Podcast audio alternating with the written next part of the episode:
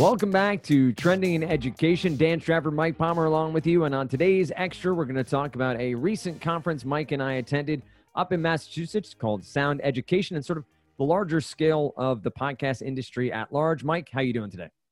I am doing wonderfully well, although uh, I did need uh, aid of a lozenge because uh, I did spend uh, a few days up in Boston and it was all like spritzy October chill in the air. Yep. And uh, uh, fortunately, I got a little bit of time to to walk along the Charles River and explore uh, Cambridge and uh, you know a lot of the uh, the conference activity was either in Cambridge, uh, some cool spots at Harvard. Um, there was some activity at BU, uh, Boston University, which isn't far from there, uh, and then there was also stuff at um, the PRX uh, Pod Garage, which was another interesting idea around um, kind of like a makerspace for podcasters. Absolutely. Uh, that I think there's one in Boston and there's one on the the West Coast. So like PRX is a big uh, supporter of independent podcasts, and um, they're kind of like a network of independent independent podcasts. Um, and uh, you know the spaces were really interesting. It was a nice cross section of uh, of Boston, and then it was specifically about educational podcasting, um, which lo and behold, that's what we do. So uh, so yeah, it was a nice visit up to Boston. You're from up there, uh, Dan. I, I reside. I reside here. I'm from from New Jersey. Oh, I have to sorry. always reference. Well, I'm from Brooklyn. My mother would be very remiss if I if I did not say that. But uh, I grew up in New Jersey. I lived up here for for five years now. Yes. Um, no, I've visited PRX. It, it was a great event, and I think what they're building here is not only a, a local community with uh, the the team that runs sound education via some of the universities locally to the Boston area, but growing honestly a global community of these education podcasters who all came in uh, Mhm. from across. Uh, but great sites, uh, getting a chance to walk around as you did Cambridge and, and the BU area and all those different parts. Pepino's uh, Pepino's Pizza. If you ever need a slice in Cambridge, uh, uh, friend of the show Tarlin Ray uh, insisted that I grab a Pepino slice, and it was delightful. Yep, So uh, thank you, thank you, Tarlin, and you're welcome, everyone else. I was going uh, to say 'cause- trending in pizza is not a bad topic either. But uh, what I found, I, I, I attended a day. Mike also appeared on a panel discussion around social sciences, which was a great discussion. Honestly, uh, some great uh, other panelists that we'll talk about briefly here. But I would say seek out their content as well because they were all really insightful. Um, but big level, high level takeaways for you. Um, what was your general sense about the conference at large and the people who attended, uh, and what you got out of it as a, an attendee and a panelist? Yeah, I would say to begin with, first takeaway is that um, as someone who listens to educational podcasts a decent amount, um, and um, I think our listeners would fall into that category because this show, I think, could be classified as an educational podcast. That's why we were up there. Um, it's a great time to be consuming content, and um, going in, I expected to learn a lot about other shows that are doing really great work, and I did see that. There had to be you know two three hundred uh, attendees maybe around 300 attendees. I think over 200 of them were producing their own podcasts already. A handful of them were just uh, listeners or uh, you know uh, enthusiasts.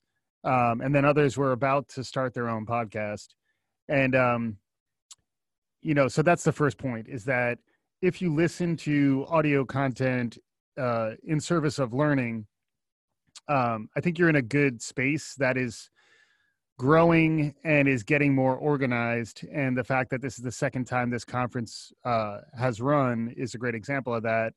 Um, you know hats off to uh, zachary davis and uh, joseph fridman and, and the guys who who organized this conference because it was really well run and um, the fact that uh, zachary whose podcast ministry of ideas was uh, begun out of um, the harvard divinity school um, he's super connected into the academic uh, ecosystem of Boston, Cambridge, Harvard, et cetera. And uh, it definitely shows. So like the quality of uh, of the, the the panelists and the keynotes uh, was really top notch. And um, and yeah, it does feel like we're at the beginning of something. Uh, and it was nice, I think, to get a little bit of recognition, and both in terms of the number of shows we've done and the fact that we've been doing you know close to 200 shows it looks like we're at about 197 counting uh, extras uh, so uh, this will be 198 um, so uh, we're on the cusp of the 200 mark. Um, and um, i think that gives us the ability to at least appear on panels right? And uh, maybe uh, start to organize our thinking a little bit better and get some perspective. But uh, but i think there's plenty of upside. And then um, uh, there's a lot to go into in terms of what's happening in the podcasting industry and then the podcasting industry specifically as it relates to education right. because there are some places where there's um, a specific uh, intent to be an educational podcast um, and then there's many cases where the podcast is designed to entertain but by virtue of entertaining it also educates. And um, you know, we were talking a lot. We just did a show about um, edutainment and edutainment not being a bad word.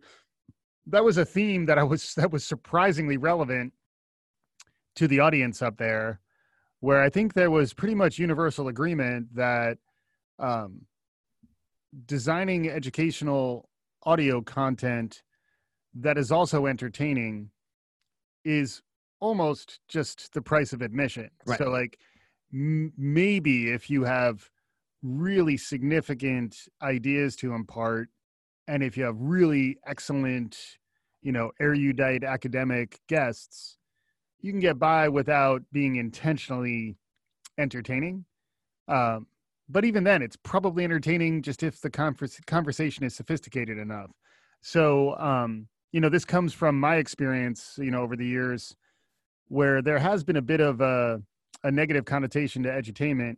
Mm-hmm. Definitely didn't get that up there. Like if anything, it was like, you know, it's like the the fries and the shake with the the cheeseburger. You know, the the the, the cheeseburger. Hang on, help me with this. I, I, I'm I'm the cheeseburger. Bated breath. I'm on the edge of my cheeseburger is the podcast. Okay. I think the fries are the learning. Okay and then the shake is the entertainment. I forget. I get it all mixed up. But like all... it's it's basically like you're getting a value meal of there learning goodness. Uh, and uh, and it was fun to realize you're not alone. You know, so like to a certain extent, when you feel like you're doing something nobody else is doing, there's some pride you get with that. Uh, and I think there is a little bit of uniqueness to this show that I didn't really see represented there, which was nice. But it was also really reassuring, just that um, you know, in some ways, we're part of a bigger movement um, which is leveraging new media yep. and sort of informal education powered by new media as a way to uh, broaden access to learning content that frequently um, can can never escape the the hallowed halls of academia. So uh, there's an important came up on the panel I was on. There's an important uh, translation function that shows like this do and we're not alone and we'll hopefully have some more references both throughout this show and really in the coming weeks and months of other shows where hey if you're interested in anthropology uh, you know this anthro-life is worth a listen or if you're interested in uh, language the illusionist is worth uh, the allusionist is worth right. a listen um, but um, so i think that's great for for someone who wants to consume learning content but also for someone who wants to make it uh, I know many of our listeners have academic backgrounds. Maybe they have a doctorate or master's degree, some advanced degree. Maybe you just have domain expertise. Um, you know, uh, Mike Duncan, uh, who uh, was one of the keynotes there, was saying, "Don't listen to anybody who says there's already 800,000 podcasts and the the market is saturated. If you have something to share, you know, share it. And this format is really." will continue to be a democratizing format as long as people have the gumption to to sit in front of a microphone and share what they have to say right and do it for your own personal fulfillment really first. And uh, don't do it to become famous. Don't do it to become wealthy. Those things are unlikely to come from podcasting. But you're going to get a sense of personal fulfillment by sharing this out. And then over time you'll probably start connecting to people in different ways because um, it's like I've mentioned in the past. I think when we were talking about um, multi potentialites, like if you're not building a body of work, if you don't have a portfolio associated with your career these days, you're going to lose opportunities to people who are doing that. Yep. So, um, for folks who are on the fence as an educator or someone who wants to experiment with this, there's plenty of tools and advocates out there who are trying to get you on board. And I'd say we're part of that. Um, and we'd love to hear from our listeners if you're interested in getting your feet wet. But hopefully by next um, next fall, maybe a few of our listeners will also have tossed their hats into the ring, and uh, we'll start to round out the uh, the educational posse, and uh, we'll roll deep. Absolutely. to next, yeah, not just at Sound Education, everywhere. We'll just yep. be rolling deep. I think that's the way to go. I many things you said resonate, obviously, and I think the idea of purpose-built edutainment can be dicey for some people when they think, "Oh, I'm going after the entertainment value first. But I think you make the point of if education that is also entertaining resonates with more people, it becomes stickier. It brings them back for more. Mm-hmm. Um, and I think podcasting allows for a little experimentation there, finding your voice, finding the way you might deliver content. Uh, and to your point about uh, democratization, you, you hope over time it just can reach more and more people and more mm-hmm. and more people can be exposed to it. And that is the beauty of all of these podcast networks being free. Now, it is an intriguing discussion point. We can uh, table it for now, but around the the pay model that is yeah. becoming more and more prevalent in podcasting and in audio specifically. Uh, we saw a couple of announcements up there that we can get into in a little bit. Uh, there's also a company called Knowable that a couple of weeks back had a big uh, round of funding that is sort of focused on becoming audio lessons and audio courses. Uh, we've talked about it many times over. You've talked about similar ideas. Uh, do you feel like we're moving fast enough towards these answers of, of a knowable? There's Lyceum, which was announced up there, which mm-hmm. we can talk about a little bit more. Yeah. getting to purpose built audio products that will be viable as education tools? I think so. Yes, and I mean the uh, the big example here is uh, a company called Ximalaya with an X. So apologies if I mispronounce my X there, but I think it would be like Ximalaya, um, which um, which uh, I think is is somehow associated with Himalaya, which is the U.S. based company uh, out of uh, out of San Francisco. But Ximalaya in China um, is huge in terms of its listenership. I think uh, we just uh, will share out an article. Um, I think it's 540 million downloads of their application of their app, and then uh, I think uh, 7.3 billion dollar uh, industry in China alone. And that's relative to uh, to in the U.S. or at least traditionally the way people talk about podcasting as like a you know, some in the neighborhood of a $500 million industry that's growing to the point where by 2021 it may be a billion dollar industry. Right. To understand that China already is seven times bigger than where the entirety of the industry, uh, and it gets a little murky how you call something a podcast versus something else. But the idea that China has an enormous uh, revenue generating engine behind its learning audio in particular in a company called Ximalaya, and that uh, there's interest in figuring out whether we could replicate that model in the U.S. And um, I think there's potentially something there. I mean, if you come, Himalaya is trying to do something like this. Um, Luminary is also trying to do something like this. Slate does this through its Slate Plus idea.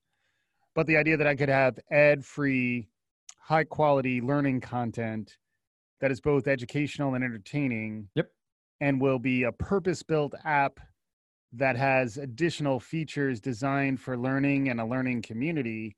Um, I will say also as a as a shameless uh, free plug, um, the Whova app that we used for the conference was also quite good, and it made me think about if you could be leveraging something like that app as you engage in the educational content that you're listening to, the learning content that you're listening to, um, I think there could be some real appeal there. Like I get frustrated with um, the limited, the limited, limited, not limited, often imitated, never right. limited uh, functionality that exists in um, in a lot of the audio based apps.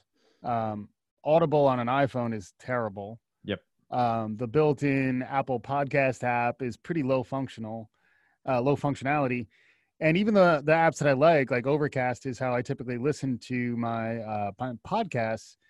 It doesn't really do much to enhance my learning. There's no way to really connect to a community of interest around what I'm listening to, and um, all those things I think speak to big opportunities um, as this industry matures, um, and um, and then increasingly, you know, like I'm curious where and how we might have a role to play in that, which is why it's always nice when you engage at a conference like this, you realize maybe there's a way to influence more rather than just uh, react, you know? So is there a way to, to get in early enough on what seems like it'll be growing in the US? It's already big in China.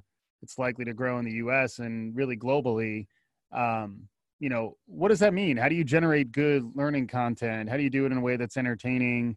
how do you connect to a broader community um, those were all some of the questions that uh, that came up while we were up there it reminds me a little bit of our talk with uh, Skillshare or your talk with Skillshare a while back yeah. of mm-hmm. finding content and finding teachers and finding yes. people who are passionate about things. And I think the same will happen here because there are 800,000 podcasts. There are people who are creating things and you have to figure out where the right fit is and who can teach on audio and who can fit into this. Uh, but I think we're so so early in all this, so early in all these steps that uh, there are going to be some right choices and some some failures, but they're all going to be moving the products forward, which is very exciting right now to be a part of and to see all of these building as we move forward. I'm yeah, I, just, just just to kind of jump in there too, like I would give a nod to Pushkin, um, Jacob Weisberg, the former editor in chief of Slate, who has now launched Pushkin Industries with Malcolm Gladwell, was there and um, you know they produce revisionist history and uh, against the rules with michael lewis. They a lot of big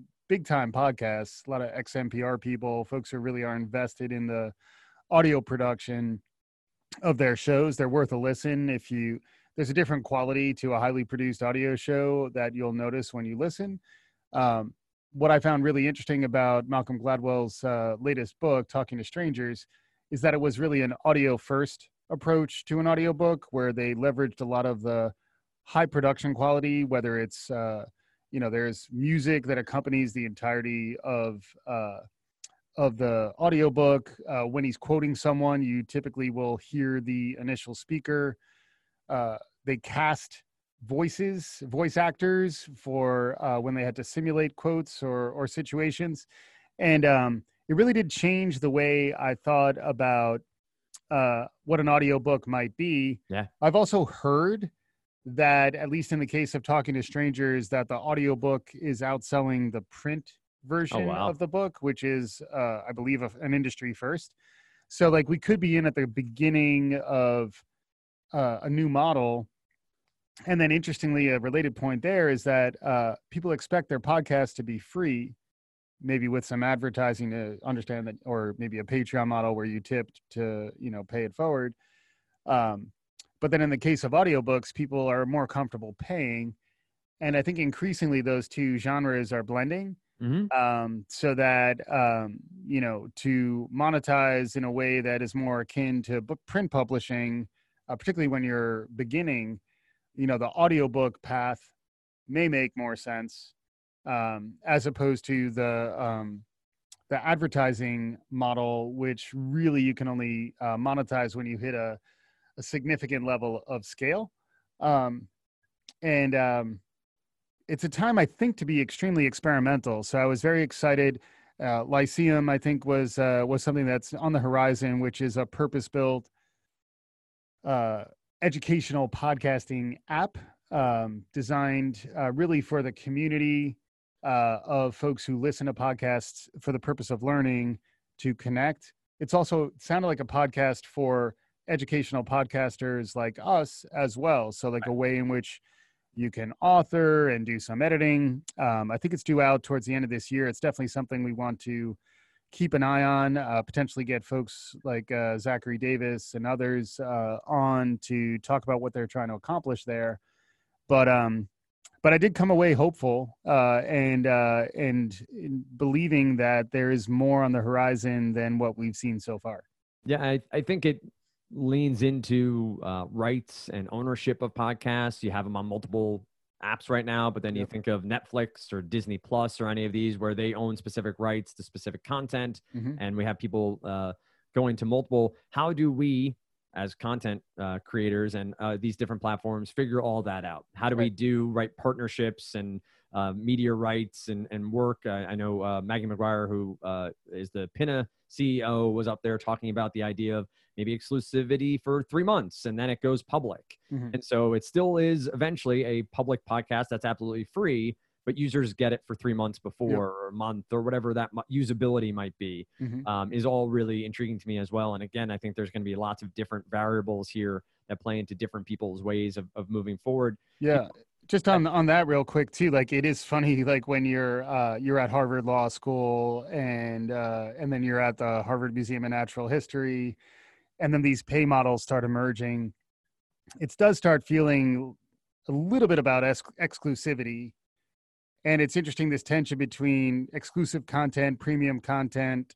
Uh, really, that's Luminary got a decent amount of backlash when it first launched because if it's not shared through an RSS feed, it's not really a podcast. If it's not free, it's not really a podcast. It's also a lot of the analysis I've seen around Himalaya and the way audio is consumed, learning content and podcasts are consumed in China is not really a podcast because it's not uh, fitting the the textbook definition of what a podcast is. Um, when you start adding models that sort of withhold the premium content to folks who are willing to pay for it, it does actually run counter to a lot of the spirit of podcasting. And I think that is a tension that all these brands are trying to navigate. All the ones we outlined, whether it's uh, you know Pushkin or Luminary or Himalaya or uh, even Slate. Yep. You know, to be relevant and to hit the large audiences, you need to be free. Maybe you monetize, but with with some host reads and other ads. But then to sort of custom build a, a more sort of immersive experience, it starts to get expensive, and then the model starts to evolve more in the direction of what we're seeing with uh, Talking to Strangers, uh, Gladwell's most recent book, where like it becomes the equivalent of like DVD level content Right. or like the te- like almost like theatrical content, and um, it'll be really interesting as that model, where like a freemium model, where like free is advertising at advertising based, and then premium includes additional functionality and features. Uh, Slate Plus is a really good example of this. Um, that I think will continue to mature around learning, and then particularly like what are the plus features Right. that are exclusive to your VIPs um, is an interesting thing to think about, particularly in a world where uh, you know we talk a lot about increasing access and how um, being exclusionary in a world where uh, inclusivity is becoming the prevailing trend. Um, I think it'll be a really interesting thing to continue to experiment with because I'm not sure where you draw the line. I wanted to go back to the Gladwell book because I that I I will at least download that and listen to it for the experience. And it sounds Mhm. like you had an experience while listening to it. It wasn't just simply listening to someone else read a book. It was an, an entertainment value, but also just immersive and, and gave you a lot of different uh, aspects to it.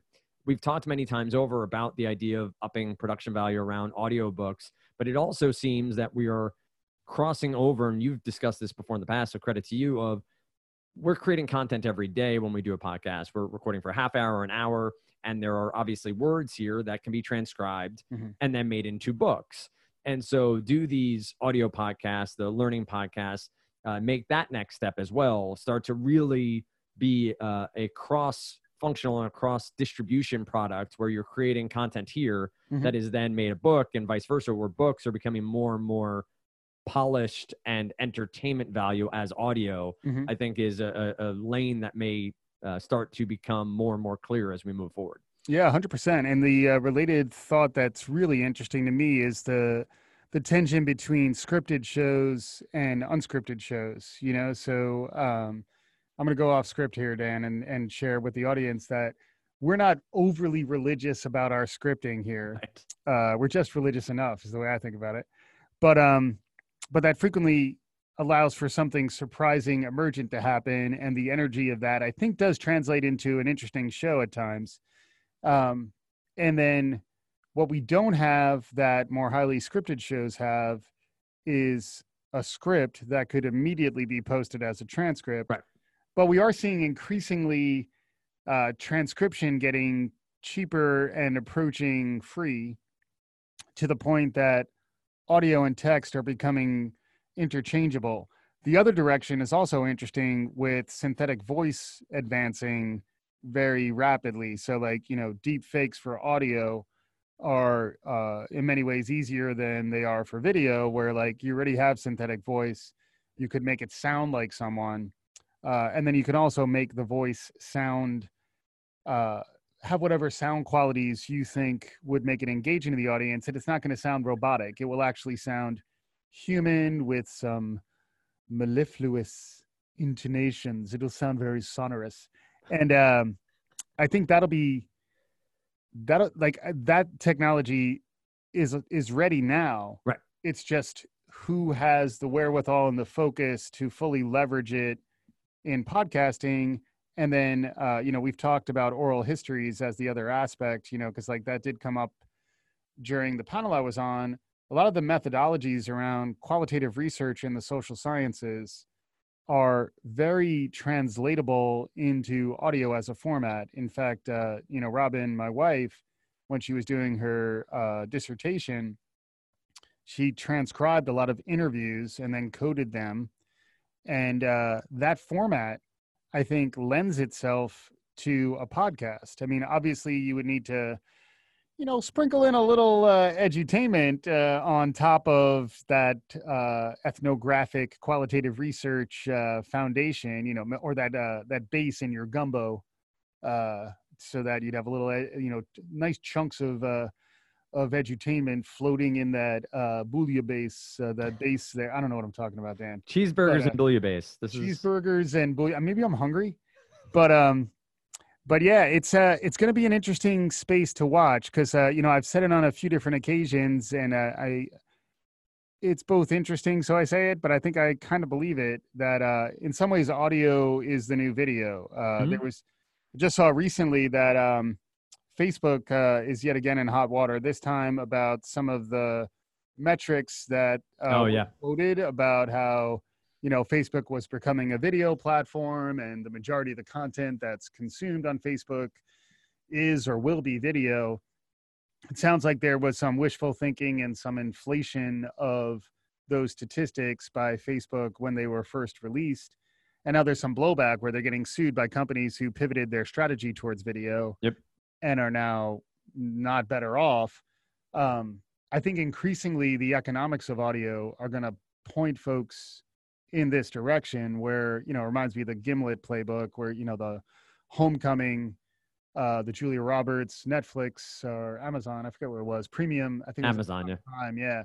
Like it got picked up as a TV production based on what was originally a scripted narrative audio series. Um, I think increasingly you're going to see pro- theatrical video and film production companies workshop, get things right through an audio format, mm-hmm.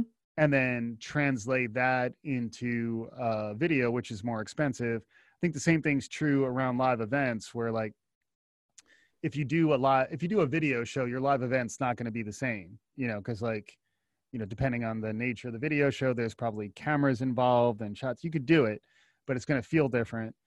But I think frequently the format of a podcast that becomes a live show is really just like a talk. You know, like you're at a live experience and you're you're getting access to the people who you've only heard before. And throughout this show, which I think would be an interesting uh, maybe closing point, at least for me, is the intimacy intimacy of this format where like you're hearing a, a, a, sort of intimate conversation and it's you're the only person who's hearing it it's right in your ear and um, there's a level of connectivity that you feel like emotional connection you feel to the content um, that is that is qualitatively different from from other formats including text you know so like when you when you read text, and this is the interesting thing for academics, when you read the text, there's no sense of humanity to it frequently. Like it's almost designed to be written as canonical, peer reviewed academic research.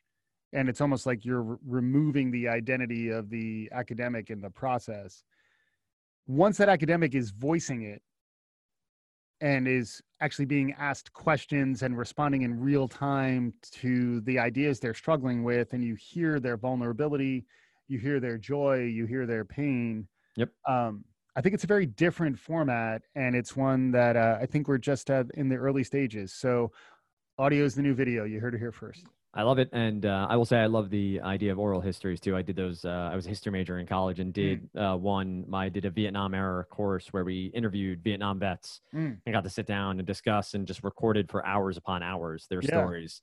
Uh, which, looking back now, there's 2003 yeah. would have been a, an amazing podcast if edited properly and put yeah. out in the right way. So mm-hmm. uh, I'm I'm all on board for that. I'm very very uh, bullish right now on audio, and I, I, audio is the new video. I dig uh, very much so because I think there's so many things we can do here, uh, and very much uh, intrigued by the synthetic voices too. That's something to to think through. There's obviously the human uh, nature of me says, well, that's scary. We can make anybody say anything, mm-hmm. but also the idea of giving voice to the voiceless uh, is amazing and also allowing academics who don't want to voice their own content the ability to have a script feed it into a system and then yep. choose the voice that represents them i think is really uh, a good one as well but uh, sound uh, education if you want more information on them sound underscore edu on twitter uh, they also have a presence on linkedin they have a presence you can google sound education for next year uh, we hope to have uh, more from sound education the, the people who organized, some of the panelists that Mike was on with. Uh, he mentioned uh, Anthro Life.